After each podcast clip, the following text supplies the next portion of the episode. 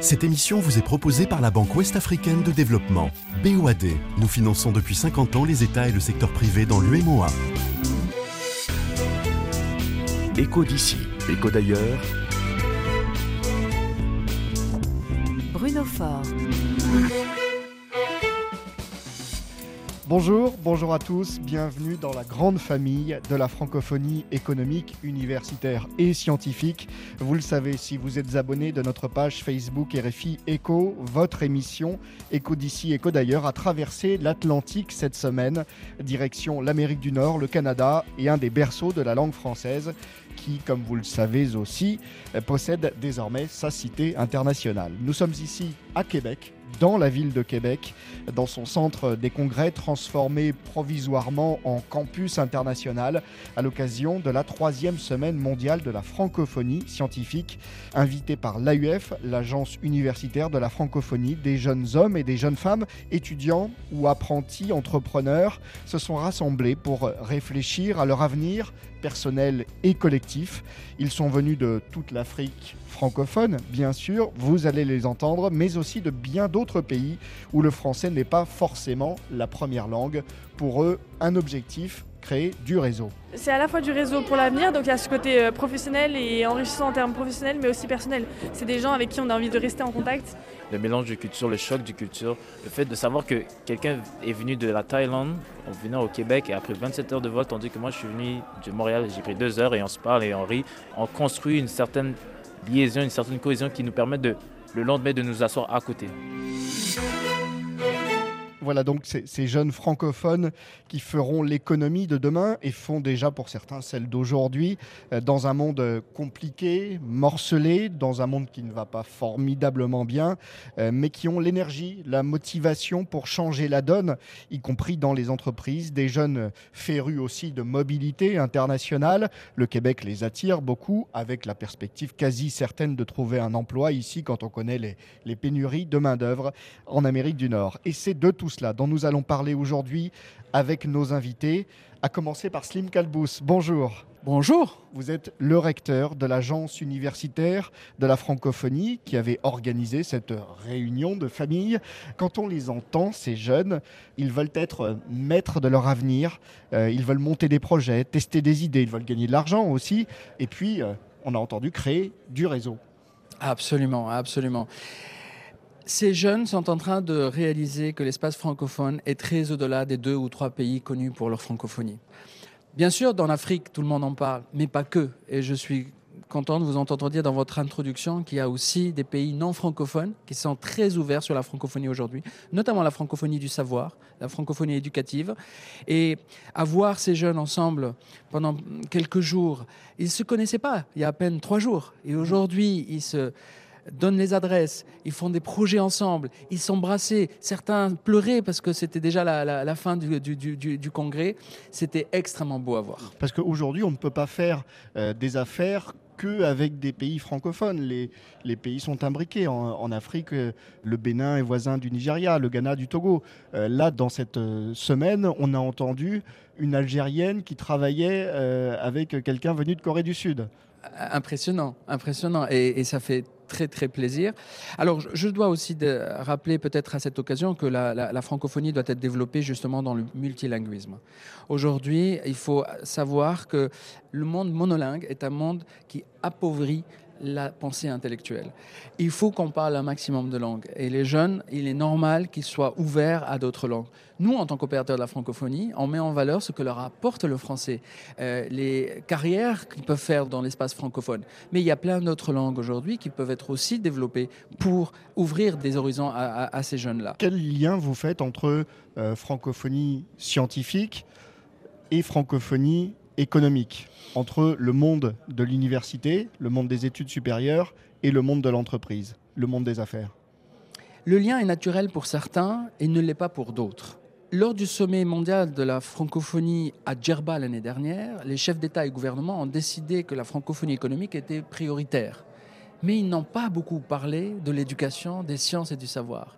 Et c'est pour ça que nous avons voulu compléter ce qui a été dit à Djerba par la Semaine mondiale de la francophonie scientifique ici à Québec, en disant quelle est l'articulation entre la francophonie scientifique et la francophonie économique. Nous, en tant que savants, qu'est-ce qu'on peut apporter à l'économie? Et c'est pour ça qu'on a créé ces 4 grands pôles de réflexion autour, des formations professionnalisantes, qui n'existe pas dans beaucoup de pays du Sud, francophones. 2, sur la recherche à impact économique et social. Il ne suffit pas de faire la recherche entre les murs de l'université, entre universitaires, mais il faut savoir l'appliquer pour le développement des pays. Le 3e apport du scientifique, c'est l'entrepreneuriat, la création de richesses qui sort de l'université. Ce sont plus des étudiants qui sont demandeurs d'emploi, mais c'est des étudiants qui sont créateurs d'emploi avant même d'être diplômés ou en même temps d'être diplômés. Et puis le 4e apport, grand apport, c'est la mobilisation de l'expertise francophone partout dans le monde sur les sujets complexes du monde. Mmh. Ce que nous disons aux hommes politiques, c'est que vous allez décider, mais demander aux scientifiques sur les climats, c'est très complexe, sur la question de l'eau, c'est très complexe, sur les flux migratoires, c'est très complexe. Vous ne pouvez pas prendre des décisions décisives pour la vie des gens sans demander aux spécialistes avant. Cette préoccupation environnementale qui est effectivement au cœur des discussions. Merci Slim Khalbous, recteur de l'Agence universitaire de la francophonie. On va vous libérer et accueillir un autre de ses dirigeants, Fouad Zmokhol. Bonjour. Bonjour. Vous êtes le président du Conseil économique et social de l'AUF. Vous êtes le doyen de la faculté de gestion et de management de l'Université Saint-Joseph à Beyrouth. Et vous êtes le président du mouvement international des chefs d'entreprise libanais, le patronat libanais. Quel est votre rôle précis au sein de l'AUF, en quelques mots? Tout d'abord, c'est un grand plaisir et un honneur d'être avec vous. Donc, merci de poser ces questions et de m'interviewer. Écoutez, quel est le rôle? Moi, mon expérience avec l'AUF a commencé quand ils ont créé un conseil d'organisation stratégique, d'essayer de rassembler le monde académique avec le monde professionnel. Donc, c'est une aventure qui a commencé il y a quelques années. Et ensuite, ce conseil d'organisation stratégique s'est transformé en un conseil économique et social. Donc notre rôle essentiel d'abord est d'avoir une touche très pratique, très pragmatique, très objectif du monde professionnel, des demandes des entreprises, des entrepreneurs d'un côté, d'un autre côté de supporter évidemment les demandes des pays, des continents en entrepreneuriat, en développement et d'avoir, je dirais, un soutien. Donc l'AUF joue ce rôle de catalyseur, ce rôle de plateforme, de ramener tout ce monde et de, je dirais, de créer, pousser, de créer des ponts, effectivement, entre le monde de l'entreprise et le monde universitaire. Voilà. Et puis nous sommes avec Hilaire Ouampodoté. Bonjour. Bonjour. Vous êtes le coordinateur du PASEC, le programme d'analyse des systèmes éducatifs au sein de la CONFEMEN. C'est la conférence des ministres de l'éducation de l'espace francophone. C'est une organisation qui est basée à Dakar, au Sénégal, qui regroupe 44 États et c'est la première institution francophone de l'histoire. Elle a été créée en 1960. Quel est votre rôle à vous, Hilaire Ouampodoté? Merci, je vous remercie. Je suis aussi ravi d'être ici avec vous. Effectivement, je suis coordinateur d'un programme qu'on appelle le PASEC, qui est un programme en charge des évaluations des acquis des élèves dans l'espace francophone. Et notre rôle est de contribuer à la réflexion de comment piloter les systèmes éducatifs en fournissant des indicateurs précis. Dans le courant de cette émission, nous serons aussi avec Elisa Mohamedou, c'est la chef du centre de l'OCDE pour les compétences, une formation en économie et une expérience solide au sein de nombreuses institutions internationales comme la Banque mondiale, l'UNICEF ou encore la Banque africaine de développement. Sachez enfin que nous passerons un long moment tout à l'heure à l'Université Laval de Québec, tout près d'ici, la grande université francophone qui accueille énormément d'étudiants étrangers, notamment africains, avec, vous le verrez, pas mal de questions économiques sur leur accueil. L'expatriation étudiante, c'est un investissement financier de plus en plus lourd. Voilà, vous avez le menu, il est copieux, ne reste qu'à le déguster. Éco d'ici Éco d'ailleurs est à Québec, au Canada, pour parler francophonie économique et universitaire. Très courte pause musicale et on retrouve nos invités. Bonne émission à toutes et à tous. Moi, j'ai parlé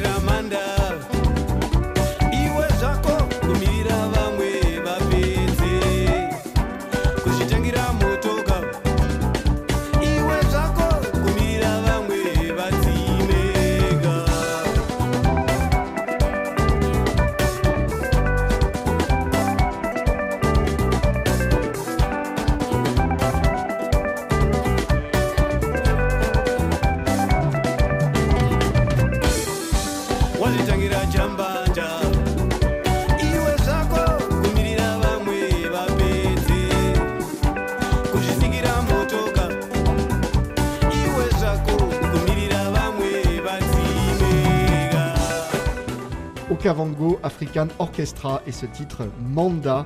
C'est un groupe qui fait de la musique africaine bien sûr, mais qui est installé au Québec, des musiciens qui vivent à Toronto et à Montréal, 12 instruments, 10 langues et 7 pays d'origine.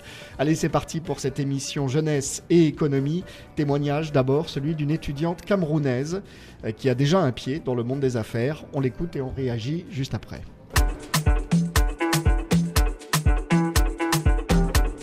Bonjour, je suis Fokusangono Excel Noela. Je suis originaire de la région de l'Ouest du Cameroun. Je viens représenter le club entrepreneuriat et leadership de l'École nationale supérieure des travaux publics. Je suis une étudiante en 5e année en master topographie et cadastre. Le secteur où je compte créer une entreprise est celui de l'agroalimentaire, notamment pour promouvoir le Made in Cameroun. Les produits alimentaires, la fabrication et la consommation locale, surtout la consommation locale, parce qu'au Cameroun, il y a des produits, mais qui sont dirigés vers l'extérieur. Donc, c'est la consommation locale, l'économie circulaire.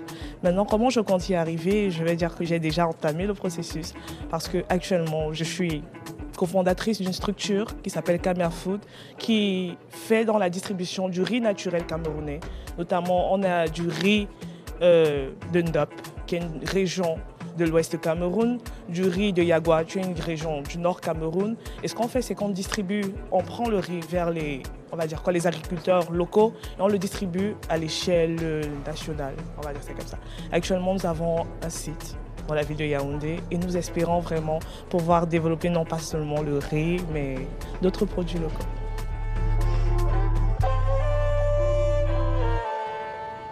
Voilà pour ce témoignage d'une étudiante camerounaise. Fouad Zmokhol, président du Conseil économique et social de l'AUF. Il y a de l'énergie, des idées et puis une passerelle entre l'université et les entreprises. Elle est encore étudiante et elle fait déjà des affaires. Exactement, c'est plus de faire les deux. L'idée, c'est de s'assurer que la communication, et que non seulement on a des ponts, mais qu'on a une communication complètement ouverte. Et là, je vais dire un point que j'ai dit sur un panel. On parlait avant d'incubateurs qui se passaient dans des universités. C'était très bien, ça se passait bien, mais l'incubateur restait dans le monde universitaire. Et d'autre part, on avait des incubateurs qui se passaient dans les entreprises. Et ça se passait très bien, mais ils étaient loin. Aujourd'hui, ce qu'on est en train de dire, c'est de venir prendre un incubateur professionnel et le mettre au sein de l'université. Donc ce n'est plus vraiment bâtir que des ponts, mais c'est que l'entreprise soit au sein de l'université et que l'université soit au sein de l'entreprise. Donc c'est bien plus que des ponts, c'est comme je disais dans un mot que j'aime beaucoup, c'est de la synergie, c'est de la complémentarité. Et pourquoi ce changement? Parce que je crois fermement que nous avons la chance aujourd'hui de vivre dans deux mondes. Et ces deux mondes, ils se diffèrent de quelques années. On a un monde économique et entrepreneurial, je dirais, avant la pandémie, et on a un nouveau monde après la pandémie. Et pourquoi ce monde est différent? Parce que c'est un monde entrepreneurial qu'on ne connaît pas encore. C'est un monde qui cherche le développement, qui recherche la diversification. Donc des chefs d'entreprise, des investisseurs qui vont venir chercher eux-mêmes des jeunes qui vont eux leur dire quoi faire avec leur créativité et leur esprit innovateur. Hilaire Ouampodoté, comment vous recevez vous aussi ce témoignage? L'université en Afrique que vous observez au quotidien, ça peut être un tremplin direct pour le business? Exactement. C'est ce que recherche la CONFEMEN. Depuis de longues années que la CONFEMEN est créée, il y a eu beaucoup de réflexions autour de l'insertion professionnelle des jeunes.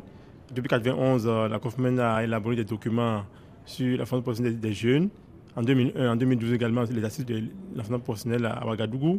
Et donc, la CONFEMEN est heureuse d'apprendre que des jeunes maintenant sont entre l'enseignement professionnel et l'université, et également qu'il y ait un pont entre l'université et le monde professionnel, comme l'a dit mon professeur actuellement. Et donc, l'université ne doit plus être une tour d'ivoire où il n'y a que des universités qui pensent, mais qu'il y ait une adéquation entre l'université et le monde professionnel et que les deux puissent se parler et puissent s'entendre sur l'essentiel pour que les jeunes puissent être les compétences nécessaires pour travailler dans le monde professionnel. Vous avez prononcé le mot-clé, la formation professionnelle.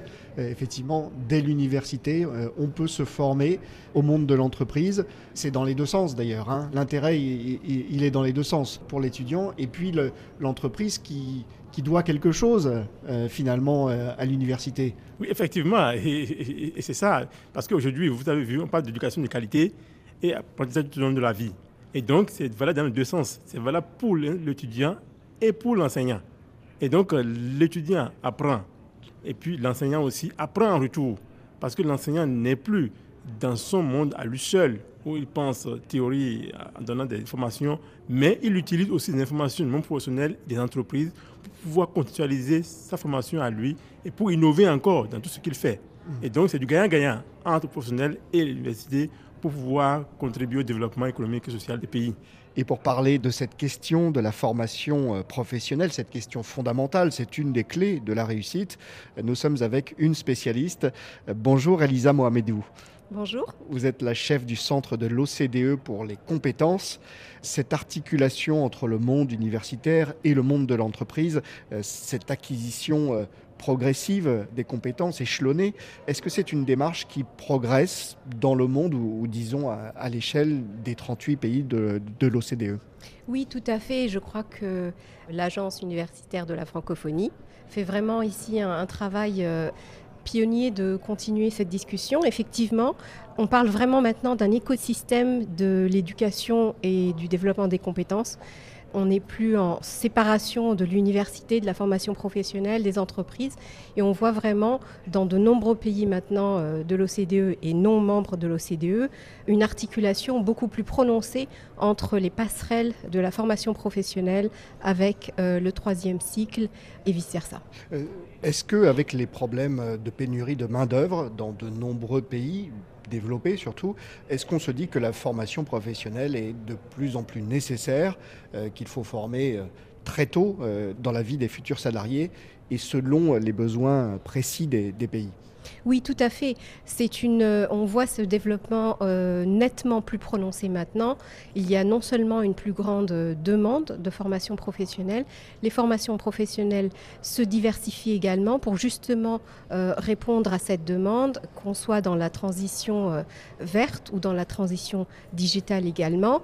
Et ce que nous voyons aussi, c'est surtout une attractivité plus importante aussi, depuis le Covid évidemment, mais justement pour pallier à ces demandes dont vous parliez, parce que la formation professionnelle a cet aspect vraiment utile d'avoir des formations qui sont beaucoup plus proches des demandes des employeurs et aussi des formations qui justement sont souvent aux yeux des apprenants plus pertinentes à ce qu'ils utilisent dans le monde du travail. Justement, la durée des formations, c'est un débat dans un certain nombre de pays, comme ici au Canada. Est-ce qu'il faut des formations accélérées quand on a un grand besoin de main-d'œuvre? On pense au secteur de la construction, on pense à l'enseignement même. Oui, mais tout en assurant la qualité. Et c'est ce qu'on voit, une prolifération de formations sans assurance qualité n'est pas souhaitable. Donc oui, des formations accélérées, tout en s'assurant aussi qu'on inclut dans ces formations les compétences générales aussi, parce que ce qu'on veut, ce n'est pas seulement créer une main-d'œuvre rapide, c'est aussi d'accompagner les apprenants pour leur permettre de passer d'une occupation à l'autre plus facilement. Et ça passe par des compétences plus générales, plus transversales, qui ne sont pas uniquement techniques liées au secteur particulier dont vous parlez. Il y a une autre question qui a été évoquée lors de cette Semaine mondiale de la francophonie scientifique, c'est celle de l'intérêt des diplômes universitaires selon les pays. On est bien obligé de comparer la qualité d'un diplôme, qu'on soit en Afrique, en Europe ou en Amérique du Nord. Oui, comparer les diplômes, certes. Ce qui est plus important pour nous, c'est de comparer les compétences. C'est surtout ça. Et ce qu'on voudrait, c'est essayer de s'éloigner du discours qui est uniquement basé sur les qualifications académiques et se focaliser beaucoup plus sur les compétences qui sont utiles. Parce qu'on dit beaucoup qu'effectivement, en France, il n'y a que le diplôme qui compte. Alors, dans beaucoup de pays, c'est vrai que c'est ce qui prévaut. Le CV. Le CV, le diplôme. Pourquoi ? Parce que c'est aussi un titre qui permet aussi aux employeurs d'être rassurés quand ils recrutent quelqu'un. Et ça, je crois qu'on ne peut pas non plus le minimiser. Donc, si on appelle à moins d'utilisation de diplôme, on doit aussi s'assurer que les compétences sont aussi quand même assurées. Et donc là, je pense que c'est important aussi, et là nous travaillons en particulier à l'OCDE par exemple sur une évaluation comparative, si on le peut, des formations professionnelles, donc le PISAVET, que nous espérons pouvoir développer dans les années à venir, qui permettront justement de comparer les formations professionnelles à travers de nombreux pays sur la base des compétences acquises par les apprenants. Merci à vous, Elisa Mohamedou. Merci à vous. Chef du Centre des compétences de l'OCDE, merci d'avoir participé à cette émission. Éco d'ici Éco d'ailleurs ici à Québec, au lieu de la mobilité étudiante. Merci beaucoup. Éco d'ici Éco d'ailleurs sur RFI. Fouad Zmokhol, l'université, c'est par essence un organisme international. Il y a forcément des étudiants étrangers dans les grandes universités francophones. Et c'est donc un organisme qui crée des réseaux. Et c'est même l'objectif. Cette semaine, on l'a vu entre les jeunes, mais tout au long de l'année, dans une entreprise, c'est aussi un moment où on crée ses contacts professionnels de demain. Écoutez, je vais vous répondre sur une stratégie que j'aime beaucoup, qui est la stratégie des 3 C. Et c'est une stratégie qui commence à l'université. Le premier C, l'université apprend la communication. Alors la communication entre les étudiants eux-mêmes, la communication avec le monde professionnel, la communication avec le monde politique. Donc évidemment que le réseautage commence d'un jeune âge et spécifiquement à l'université, d'où les clubs alumni, d'où d'autres clubs. Et c'est là, si vous voyez, les plus grandes réussites, en tout cas dans le monde entrepreneurial, c'est des jeunes qui sont retrouvés dans l'université, qui ont travaillé sur des projets, qui étaient ensemble. Donc c'est un point très clair comme Apple ou d'autres exemples. Le deuxième C que j'aime beaucoup et qu'on apprend aussi à l'université, c'est la créativité. Et la créativité, c'est dans tous les domaines, c'est dans tous les secteurs. Et cette créativité, ça se développe, encore une fois, dans des sortes de pépinières et des pépinières universitaires que nous retrouvons. Et le troisième C, et là, c'est relié à la communication, c'est les connexions. Et quand on dit connexion, c'est de retrouver des personnes de secteurs différents, de pays différents. Et ces connexions-là, je reviens sur ma même idée de stratégie, ces connexions-là nous accompagnent sur toute une vie et sur une vie professionnelle. Mmh. Donc, comme vous le dites si bien, oui, l'université, c'est un début d'aventure non seulement académique, mais spécifiquement professionnelle. Et c'est là qu'on va travailler sur une très longue route qui est toute une vie. Et c'est des relations qu'on crée à l'université, que ce soit entre les étudiants eux-mêmes, même avec les professeurs. Mmh. C'est des relations qui doivent accompagner toutes les étapes de la vie qui viennent après la diplomation. Alors, au sujet de cette création de réseaux au niveau international, on va se rendre dans une université, ici précisément à Québec. L'université Laval, c'est l'une des plus importantes au Canada. Elle a été fondée en 1852. Elle accueille chaque année des milliers d'étudiants étrangers, et notamment africains, francophonie oblige. Alors, on s'est offert une visite avec le doyen de la faculté des sciences de l'administration, vous traduisez école de commerce.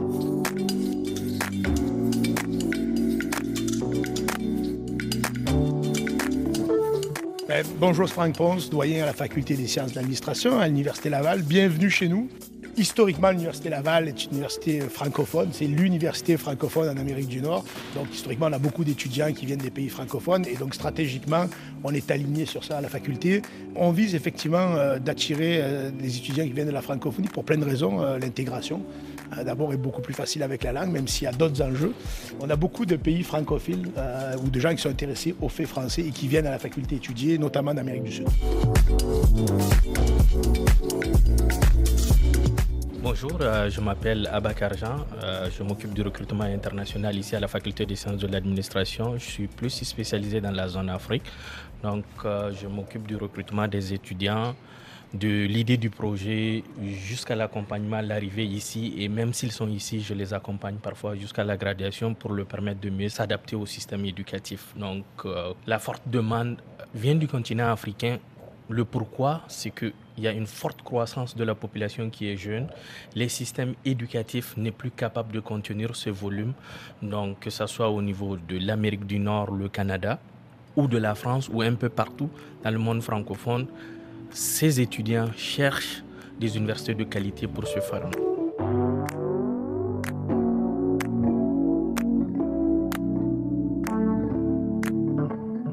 Je vais vous montrer un petit peu... Ah, j'ai la clé. C'est là qu'ont lieu nos premières rencontres avec nos étudiants internationaux. Voilà, entrée.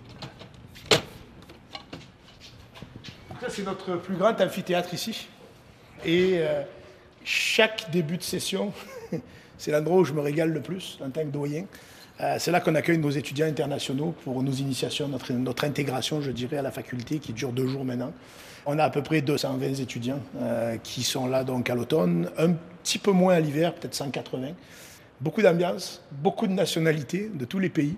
Donc moi, je m'amuse toujours à faire le tour pour voir les pays. Puis ils sont bien contents et très fiers de pouvoir dire qu'ils représentent leur pays ici à la faculté. on va rester dans cette université Laval et justement nous allons écouter l'un de ses étudiants africains. Il est arrivé très récemment, c'était au début de l'année universitaire et apparemment il n'est pas déçu.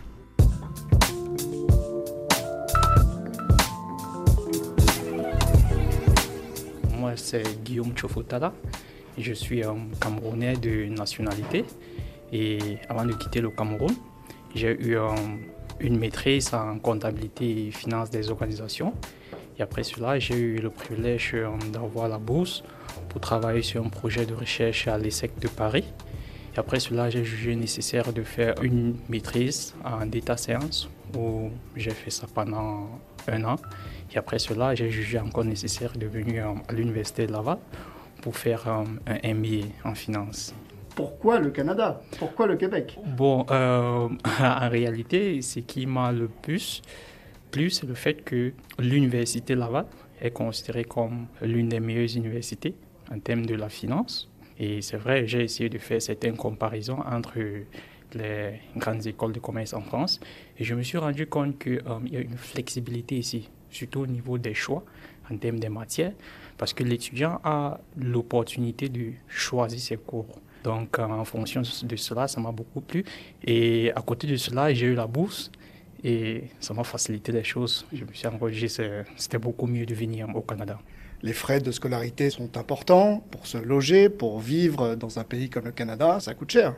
Effectivement, ça coûte cher, mais il y a aussi cette flexibilité au niveau des jobs au Canada parce que c'est facile pour les étudiants de travailler et en fréquentant.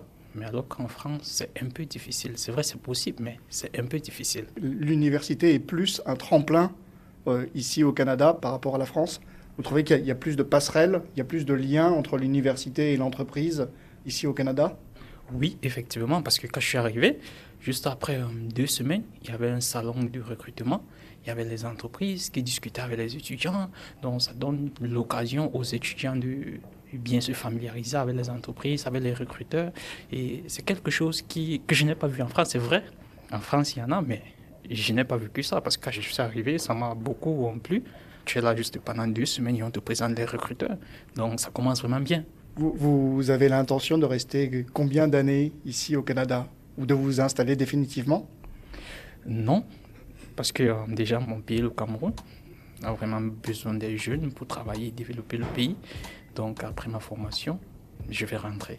Oui, je vais rentrer. Vous ne voulez pas trouver un emploi ici? C'est vrai, j'ai envie d'avoir un peu d'expérience, mais je me dis que c'est possible de trouver le stage pendant mes études. Et cela va me permettre d'avoir un peu d'expérience. Et après cela, je pense que je vais rentrer au Cameroun.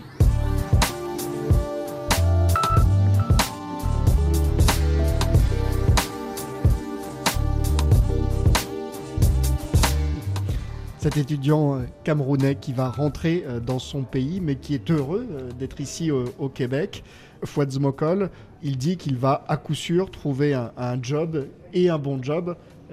Effectivement, c'est la motivation pour un étudiant qui est en mobilité internationale, c'est aussi de choisir un pays où le marché du travail est plutôt ouvert.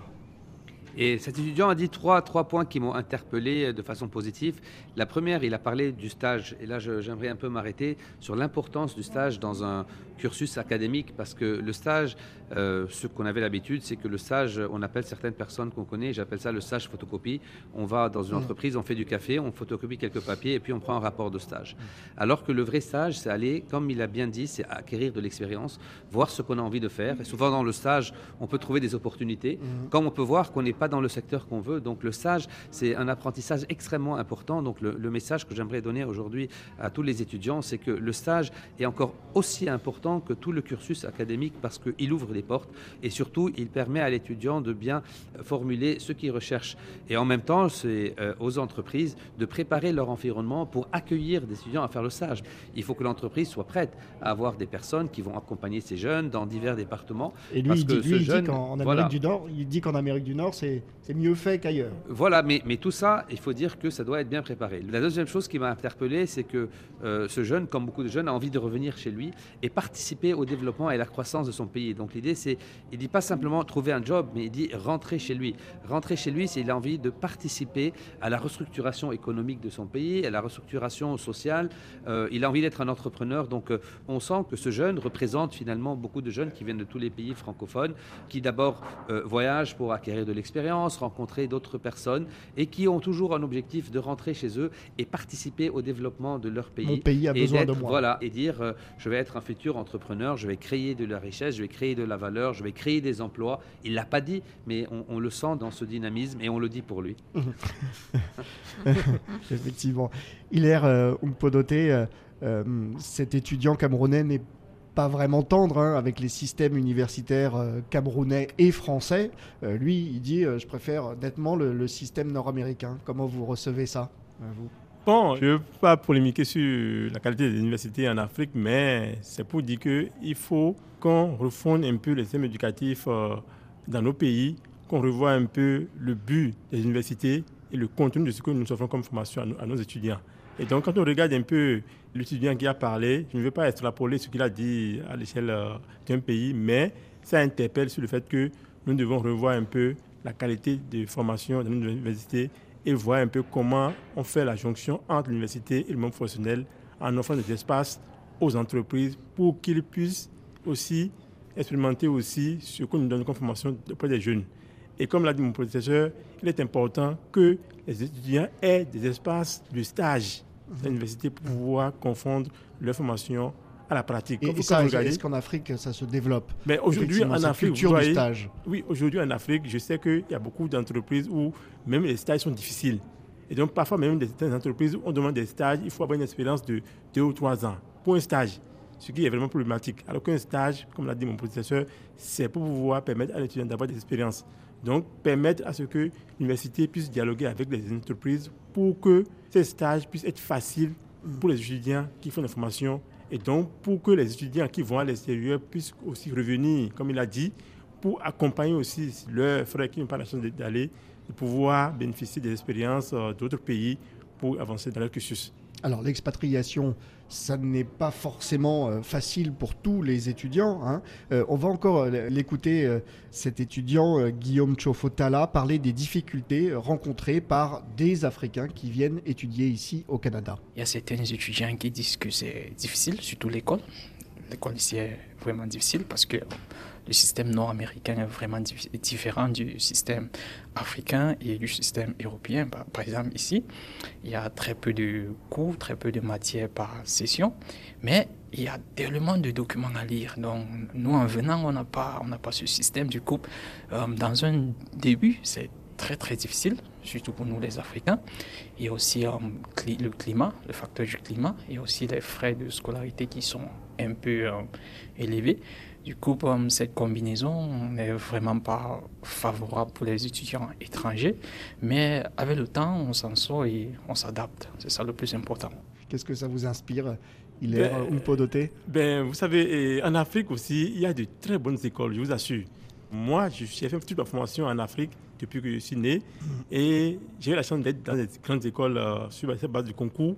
Mais c'est pour dire qu'en Afrique aussi, il y a de très bonnes écoles et il faut juste que nos universités puissent avoir des combinaisons d'expériences avec d'autres universités, partenariats avec des universités américaines ou bien françaises, etc., pour que ces étudiants qui ont la chance de partir à l'étranger puissent être déjà dans le bain pour ne pas vouloir comparer. Qu'il n'y ait pas ce fossé. Voilà, ce fossé. Et donc, il est important de développer des partenariats entre les universités en Afrique et d'autres universités au niveau international pour qu'il y ait cette jonction-là, pour qu'il n'y ait pas de fossé. Les étudiants pensent qu'en Afrique, c'est rien que du noir. Non. En Afrique aussi, il y a de très bonnes choses qu'on peut apprendre aux étudiants. Fouad Zmokhol, le partage d'expériences entre universités, le développement de partenariats, la clé pour permettre à des étudiants qui viennent de pays africains ou peut-être du Liban pour réussir dans les grandes universités nord-américaines ou européennes. Écoutez, je vais permettre de dire un point. Il ne faut surtout pas donner l'impression qu'on est sur une compétition entre la France, entre le Canada, entre l'Afrique. Il faut faire attention. C'est vrai qu'on a des étudiants qui bougent, etc. Moi, je pense beaucoup plus à une complémentarité. Donc l'idée, ce n'est pas d'être en Afrique ou en France ou au Canada. Je dis au contraire, c'est de s'ouvrir, d'aller vers un monde francophone. C'est vraiment l'idée qu'on essaye de donner, en tout cas sur l'AUF. Donc ça dépend vraiment de ce qu'on recherche. Ça dépend des moyens. Ça dépend souvent, c'est relié à une bourse. D'autres qui n'ont pas. Donc, ce n'est pas si on voyage qu'on réussit ou si on ne voyage pas qu'on...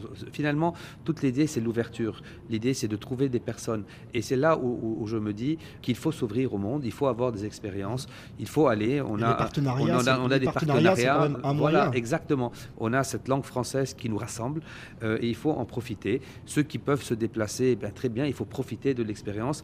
On a vu des difficultés, mais moi, j'ai beaucoup aimé l'interview de la personne qui parle des difficultés parce que ces difficultés, c'est les mêmes ce qu'un entrepreneur va voir quand il va aller dans un autre pays. Peut-être il ne va pas parler de froid, mais il va parler de financement. Ce n'est pas de financement, c'est de communication. Donc, il faut vivre ces difficultés où qu'on soit. Il faut sortir d'une zone de confort. Moi, j'aime le changement parce que aussi, quand on est dans son cocon, quand on est chez soi, c'est facile. Quand on sort un peu, c'est plus compliqué.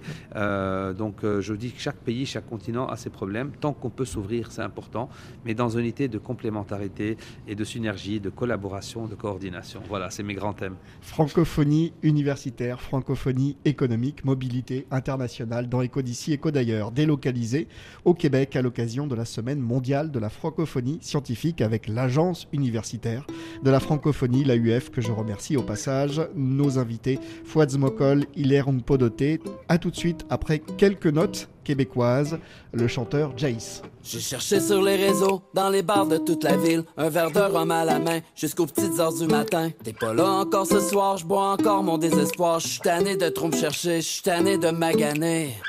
Dis-moi t'es où.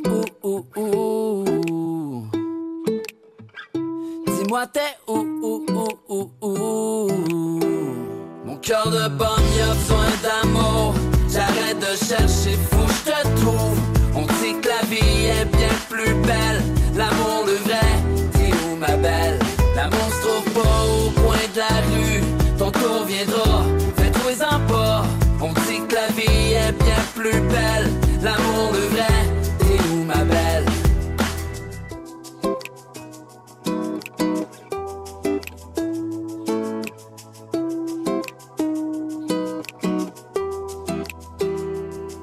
Par un beau soir de pleine lune, quand les étoiles s'enlignaient, tu l'attendais dans la nuit, peut-être la femme de ta vie. Trop souvent t'as été déçu, à ce temps ton cœur il bat même plus. L'amour c'est seulement dans tes rêves, mais plus là même quand tu te lèves. Dis-moi t'es où. Dis-moi t'es où. Mon cœur de pomme, y'a besoin d'amour. Le chanteur québécois Jace, dis-moi t'es où. Nous, on est là, de retour au Centre des congrès de Québec pour parler des aspects économiques de l'expatriation étudiante, un vrai débat d'actualité ici au Québec. Notre correspondante Pascal Guéricola nous a rejoint. Bonjour Pascal. Bonjour. Comment allez-vous ? Ça va très bien. Le Québec qui attire de plus en plus les étudiants africains, les statistiques le montrent. Effectivement, le pourcentage d'étudiants africains venant étudier au Québec a doublé en 7 ans. Cette clientèle représente maintenant 15% des étudiants étrangers, donc c'est pas rien. La plupart vont à l'université, comme on a entendu les témoins les raconter, mais également ils vont dans les cégeps. Alors les cégeps, on pourrait comparer ça à des IUT français et ces derniers offrent des formations techniques qui sont spécialisées par exemple en génie informatique, en génie industriel, en soins de santé et c'est souvent en fait complémentaire à des formations plus théoriques qu'ils ont eues en Afrique. Le Québec organise régulièrement des missions de recrutement dans les pays du Maghreb ou ailleurs sur le continent pour faire venir donc ces étudiants auxquels il fournit souvent d'ailleurs des bourses d'excellence, ce qui permet de les attirer encore mieux. Mais le problème, c'est qu'il faut obtenir un visa d'études. Et c'est un document... Et c'est là que bas blesse. Et c'est ça le problème, parce que c'est un document qui, lui, est délivré par le Canada. Beaucoup de candidats qui sont pourtant acceptés par les établissements d'enseignement québécois, donc se font carrément fermer la porte au nez. Parmi les raisons invoquées, on retrouve les difficultés de certains pays à faire accepter des informations bancaires par le Canada. C'est encore un problème. Or, l'étudiant doit prouver qu'il dispose de plusieurs milliers de dollars sur son compte avant d'arriver. Autre difficulté, la tendance de certains agents d'immigration à refuser les personnes qui sont susceptibles de rester en sol canadien après leurs études. Et ça, c'est vraiment un grand paradoxe, parce que le gouvernement québécois, s'il déploie autant d'efforts pour recruter des étudiants francophones, c'est justement parce qu'il espère que ces futurs diplômés vont travailler dans des entreprises d'ici. Oui, avec le problème de la main-d'œuvre que vous avez dû apercevoir depuis que vous êtes arrivés. Donc, c'est un exemple parmi tant d'autres des difficultés du Québec et du Canada à travailler ensemble, même si quand même il y a une certaine amélioration là, depuis quelques mois. Merci Pascal, merci d'être venu avec nous dans Éco d'ici Éco d'ailleurs. Fouad Zmokhol, président du Conseil économique et social de l'AUF. Situation complexe pour ces étudiants étrangers qui veulent s'installer dans un pays comme le Canada et qui sont d'une certaine manière victimes de contingences nationales et de politiques de l'immigration qui sont parfois un peu paradoxales. C'est ce qu'on vient d'entendre. C'est vrai que souvent, cette ouverture qu'on essaye d'avoir dans le monde francophone, économique et social, on n'arrive pas vraiment à la relier à la politique. Mais finalement, cette politique d'immigration et autres, c'est un grand problème que connaissent presque tous les pays parce que, encore une fois, l'ouverture est demandée, mais en même temps, il y a eu des cas un peu spécifiques. Donc, je pense qu'on a plusieurs pièges. Il y a plusieurs pièges pour accompagner ce changement. Souvent, la politique ne suit pas. Donc oui, nous avons pas mal de barrières pour cette ouverture soit continue, mais en même temps, il y a de temps en temps des manques de transparence et de manques d'éthique des deux côtés. Donc, je ne vais pas toujours mettre, bien que venant du secteur privé, c'est facile de mettre toujours la faute sur le public. Mais il y a aussi une responsabilité, je dirais, de transparence, de gouvernance interne où nous avons des cas. Mais personnellement, je préfère tabler beaucoup plus sur les cas à succès, sur les réussites qui ont été faites, sur les demandes spécifiques qu'on a, parce qu'on ne parle plus d'employabilité, mais d'employabilité sur certains secteurs. Mais il ne faut pas qu'il y ait de paradoxe. On ne peut pas ouvrir un pays ou un continent et dire voilà, mais moi je choisis l'universitaire, mais non le professionnel, ou je prends le professionnel. Et, je pense qu'il faut un projet de loi et puis se rétracter deux mois plus tard. Il faut être très cohérent. Quand on s'ouvre, on s'ouvre. Je veux bien qu'il y ait certaines barrières, mais le gros problème, c'est d'avoir, je dirais, une politique très claire, une implémentation et un suivi cohérent à court, moyen et long terme. Hilaire Ouampodoté, vu d'Afrique, vu du milieu universitaire africain, comment vous observez ces paradoxes parfois migratoires où on dit oui, on a besoin de vous, on a besoin de main-d'œuvre, y compris de main-d'œuvre qualifiée d'ailleurs, c'est pas seulement des boulots mal rémunérés. Et puis, dans un deuxième temps, on dit il faut quand même réduire, on a des problèmes de logement dans notre pays. Est-ce que ça paraît paradoxal vu de chez vous, vu d'Afrique ? Oui, peut-être c'est paradoxal, mais c'est pour ça que nous insistons sur le fait d'avoir des partenariats entre les pays pour permettre à ce que l'étudiant qui veut aller à l'étranger pour étudier, que ce ne soit pas seulement de l'immigration, entre guillemets, mais d'aller peut-être chercher d'autres choses en termes de compétences et connaissances pour permettre à ce qu'il puisse bénéficier en retour à d'autres personnes. Et donc ce partenariat doit permettre à ce qu'on lève peut-être la contrainte de visa ou bien de ressources financières sur un compte. Parce que imaginez un étudiant qui a un parent au village qui n'a aucun compte bancaire et là, il n'a pas la chance de partir. Alors que si c'est sous le chapeau d'université qui a des partenariats, il peut bénéficier de cela très facilement pour aller. Et donc, que cela ne soit pas vu comme un étudiant qui va fuir après pour rester sur place. Alors, il y a pas mal d'autres questions qui entourent ce développement de l'expatriation étudiante, celui du coût de la scolarité. On sait que les frais de scolarité sont parfois extrêmement importants. Fouad Zmokhol, je vais vous poser une question un peu provocatrice peut-être. Est-ce que l'université est une entreprise, selon vous ? Ça dépend ce qu'on voit par entreprise. Si on voit une entreprise qui gagne, c'est pas une insulte de gagner de l'argent, mais si l'objectif spécifique est de gagner de l'argent ou autre, si on la voit de cette côté, je dirais non. Une entreprise doit gérer des fonds pour son développement, doit gérer des fonds pour s'agrandir, doit gérer des fonds pour offrir des bouffres. Donc c'est pas caché de dire qu'une université doit être vue comme une entreprise qui peut gérer des fonds. Mais il faut voir l'utilité des fonds. Si l'utilité des fonds est faite pour faire un développement, donner des bourses, s'agrandir, construire, faire des pépinière, bah, écoutez, il faut que ce soit vraiment vu comme une entreprise. Si c'est une entreprise, pour que ce qu'on appelle les membres du conseil d'administration s'enrichissent et des hauts salaires et tout, non, évidemment, ce n'est pas du tout l'objectif. Oui, c'est une entreprise si on peut une entreprise qui est reliée à l'entrepreneuriat, parce que oui, il faut être entrepreneur. Il faut que l'enseignant devienne entrepreneur, il faut que le président, que le recteur de l'université soit entrepreneur. Pour former les entrepreneurs, on doit être aussi entrepreneur. Oui. Donc il faut prêcher ou adapter à l'implémentation ce qu'on fait.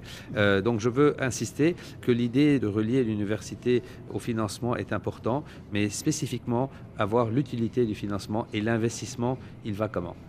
Hilaire Ouampodoté, l'université, une entreprise, oui ou non? Bon, pour moi, je dirais carrément non, ce n'est pas une entreprise. C'est pas une entreprise parce que quand vous regardez un peu ce que l'université sort comme investissement et ce qu'ils sont en retour, c'est pas pareil. Alors que généralement, les entreprises, c'est beaucoup plus gain de profit, etc. Même si, entre guillemets, aujourd'hui, on parle d'université privée, d'université publique, l'université privée, sont beaucoup plus dans le champ lucratif, etc. Mais en moyenne, les universités sont là pour former la connaissance, former la génération future, former à la réflexion, voilà, dynamique au sein des pays et pour contribuer au développement socio-économique des pays. Donc l'université n'est pas une entreprise. Je pense que son rôle, c'est de contribuer à la réflexion. Voilà, on a bien compris votre point de vue, un petit peu différent de celui de Fouad Zmokhol.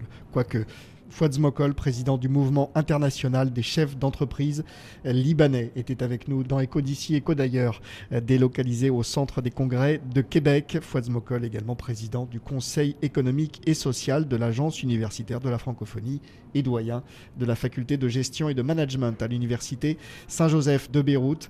Nous étions également avec Hilaire Ouampodoté, coordinateur du PASEC, le programme d'analyse des systèmes éducatifs au sein de la CONFEMEN, la conférence des ministre de l'Éducation de l'espace francophone, une organisation basée à Dakar, au Sénégal. Merci à tous, merci à l'Agence universitaire de la francophonie pour son accueil ici à Québec. Merci à Alice Ménard, notre réalisatrice, qui m'a accompagné dans cette belle aventure canadienne. Restez avec nous sur l'antenne de RFI. On se quitte avec Octobre, chanson des Cowboys Fringants, groupe star ici au Québec. Bonne journée, bonne soirée ou bonne nuit et surtout, portez-vous bien.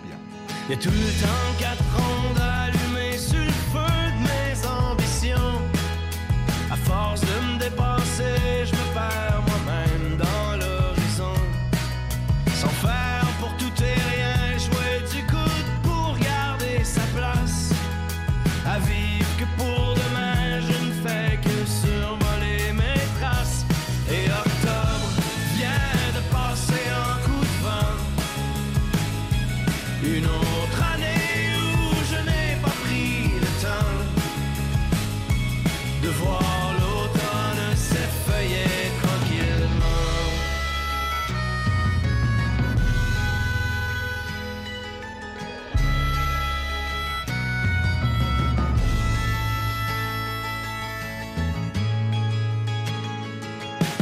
Il n'y a point de repos pour l'éternel insatisfait. Ceux qui en veulent toujours trop récoltent souvent que des regrets. Il y a des jours où je me dis que je marche à côté de la vie. Je la salue de loin sans jamais croiser son chemin. Et octobre vient de passer un coup de vent. Une autre année où je n'ai pas pris le temps de voir. Cette émission vous a été proposée par la Banque ouest-africaine de développement, BOAD. Nous finançons depuis 50 ans les États et le secteur privé dans l'UMOA.